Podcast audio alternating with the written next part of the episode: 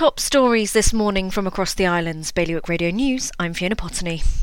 Jersey's infrastructure minister has said he doesn't know whether his department has actually lost money in the process of fining islanders with properties on the sea wall.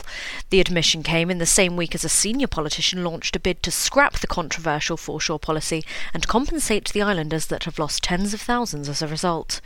Guernsey's Education Department has conceded that plans to transform the island's secondary schools may change following concerns from unions. Despite this, officials said that three areas won't be up for negotiation as they progress their two college plans. Those are the size of the buildings, the uniforms, and corridor spacing. A Jersey Reds player has been banned from playing in the team's next three matches after performing a reckless move that saw him bump his shoulder into the head of a Yorkshire Carnegie player during a game last week. The forward admitted the offence before a rugby disciplinary panel, which accepted his actions had caused no lasting injuries.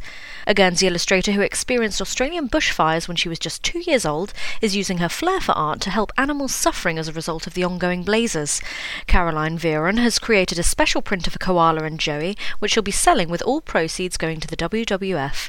For more on all these stories, visit bailiwickexpress.com. Your weather sunny periods with a risk of showers and a top temperature of 10 degrees.